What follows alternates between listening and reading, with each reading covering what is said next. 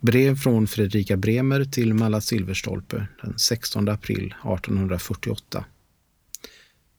Vi har så mycket, mycket att tala om, söta Malla, att man kan bli stum, som man blir stum när man har för mycket i munnen.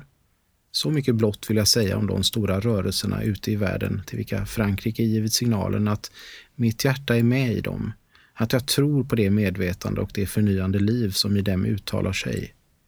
Må en mången vårdeld uppstå, mången fyrverkerield slockna i aska. Den eld är dock tänd, i vilken mänsklighetens fönix pånyföder sin gestalt. Och han vet det, känner det och därför kysser han brandens lågor, även när det sveda hans bröst och mitt under förgängelse och födelsesmärtorna. Han vet att han måste genom dessa. Ny är icke denna eld på jorden. Den har brunnit där sedan världens första dagar, sedan den dag då ett människohjärta begynte klappa i känslan av livets oändliga innehåll. Men den har än glödet i det tysta under jorden, ibland flammat starkare upp. Då alstras revolutioner. Den första franska revolutionen var ett sådant uppflammande. Denna andra är dess vidare utveckling. Och även nu måste fransoserna göra la bison de l'Europe och lösa några av den nya tidens svåraste frågor inom statslivet och rena guldet från slaggen. Vad som därvid mest bekymrar mig är att de socialistiska läror som arbetar för den nya tidsbildningen har i Frankrike, där de blivit mest bearbetade, visat sig ha en klen underbyggnad. Deras apostlar Saint-Simon, Fourier, Cabet, Leroux med flera är av alla sammans klena psykologer och deras utopier sköna av god vilja och människokärlek, är byggda på lösan sand, nämligen på en fingerad gud och en fingerad, overklig människonatur. Mycket i dem är i alla fall värt att besinna och mycket i dem har en nyckel till framtiden. I ett visst avseende är kommunismen en grundad sanning. Och enheten i Gud, i en kropp och i en ande, kan ej tillåta de orimliga skiljaktigheter som existerar på jorden i mänskliga villkor, i chanser för lycka och framgång. Men ämnet är för stort för att så här i förbigående vidröra. Vårt marsupplopp i Stockholm var från början till slut ett kaotiskt elände utan huvud eller fot och av vikt blott genom det lidande och de olyckor det förorsakade. Det vackra och goda därunder var kungens förhållande både som människa och regent, samt sinnesstämningen hos några av de som blev lidande. Hartmanstorfs båda vore att beundra under det tumult som hotade dem. Så trygga, fattade, vänliga med deras vänner, älskvärda på allt sätt. De rykten jag hört på söndagsmorgonen, tillståndet i Storkyrkobrinken och i Hartmanstorfs våning där alla fönster vore krossade, de ohyggliga minnena av torget strax nedanför, allt gjorde mig och flera upprörda och hemska för vad som kunde ske. Jag blev bra glad då Hartmansdorf på fleras böner och föreställningar samtyckte att i tysthet lämna sin boning och för det första undandraga sig pöbens blinda raseri av vilket man då hade skäl frukta allt. Kanske var ej anfallet mot Hartmansdorf så farligt som man det trodde, åtminstone efter den första oroliga natten då pöbeln försökte spränga portarna till huset och om det lyckats, Gud vet vad icke då kunnat ske. Men i stundens villervalla visste man ej klart vad man skulle tro och de svåraste rykten vore gängse. Jag gick till Hartmansdorfs i avsikt att dela deras fara, om någon verkligen var för handen, och lämnade dem med den glada känslan att vara trygg för deras välfärd och med ökad aktning och tillgivenhet för båda makarna. Hela söndagen var en dag av oro och om aftonen blev det skarpt skjutande. Men efter detta var även tumultet över och de rykten om förnyade och värre försök att störa lugnet som ännu ett par dagar spökade dunstade sedan bort. Och nu är allt åter lugnt här i det yttre. Inom människorna är det icke så och partiernas bitterhet och stridighet synes dagligen bli skarpare. Lycklig den som får leva fjärran från stridsfältet och får hålla sinnet fritt för den kanske oundvikliga skärpan som striden föder. I de stilla hemmen lyssnar man spänt till rörelserna ute i världen, där så mycket nu står på spel, så många tärning är kastad och ett allmänt europeiskt krig ej ser långt borta ut, och man sköter sitt lilla dagliga kall så stilla som om världen vore i största frid och rolighet.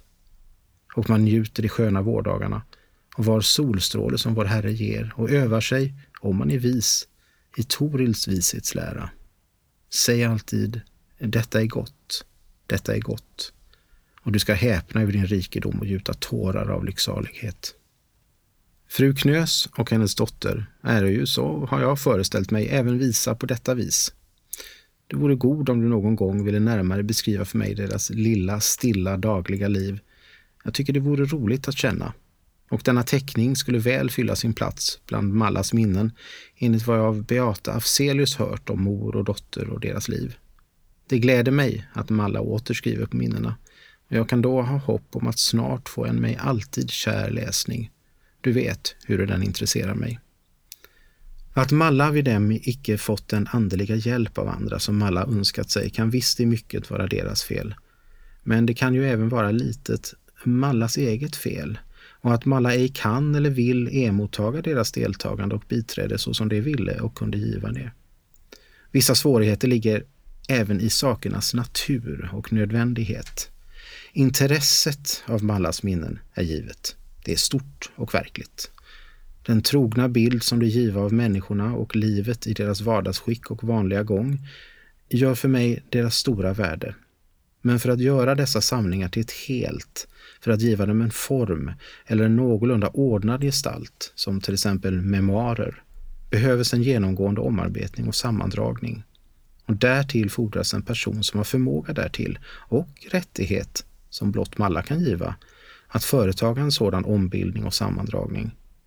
Många stycken av dessa minnen tog det visst kunna förbliva i sitt nuvarande skick, men många även kunna det icke om det hela ska bli en verkligt njutbar läsning. Ett resultat av arbetet kan svårligen ligga i annat än i intrycket av det hela och den totalbild av livet som därav uppkommer. Antecknarinnans egen sinnesstämning vid slutet av arbetet och det ljus som då kan ha kommit till inom sig själv blir väl bästa belysning över de olika grupper och gestalter som har låtit framträda.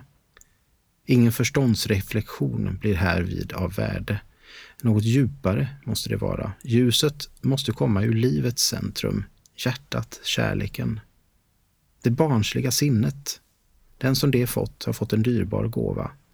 Med detta har det på ena sidan fått anvisningen att taga livet droppvis och det kunna då lätt följa Torids vishetslära. Säg alltid, detta är gott. Åtminstone öva sig i denna eller i uppmärksamheten på var vänlig, var klar och god droppa i livet.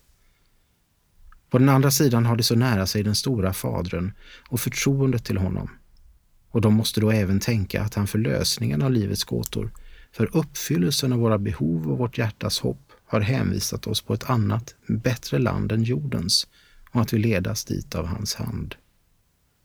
Detta allt, goda Malla, är bra gammalmodigt, men du är icke den som därför avvisar det. Och säkert är att med vilka dagrar och vilket ljus man än må belysa det jordiska livet så räcker intet till utom det som tillika belyser fortsättningen bortom graven och låter oss om det närvarande säga detta är begynnelsen. Den nemesis eller den belönade som synas uppenbara sig i jordiska förhållanden här och där är nyckfulla och ofullkomliga representanter av en evig rättvisa som ej kan vara skild från en gudomlig nåd och kärlek. Detta liv, utom sammanhanget med ett tillkommande, är en pjäs till vilken sista akten fattas. Och om totalintrycket av Mallas minnen blev detta resultat, denna insikt, så inskärpte de en viktig sanning och vishetslära. Jag hade mycket att språka om mig nu, men har nu skrivit mig trött. Måtte påsken bliva dig god, söta Malla. Hjärtliga hälsningar från Årstaborna till dig, din hjärtligt tillgivna Fredrika.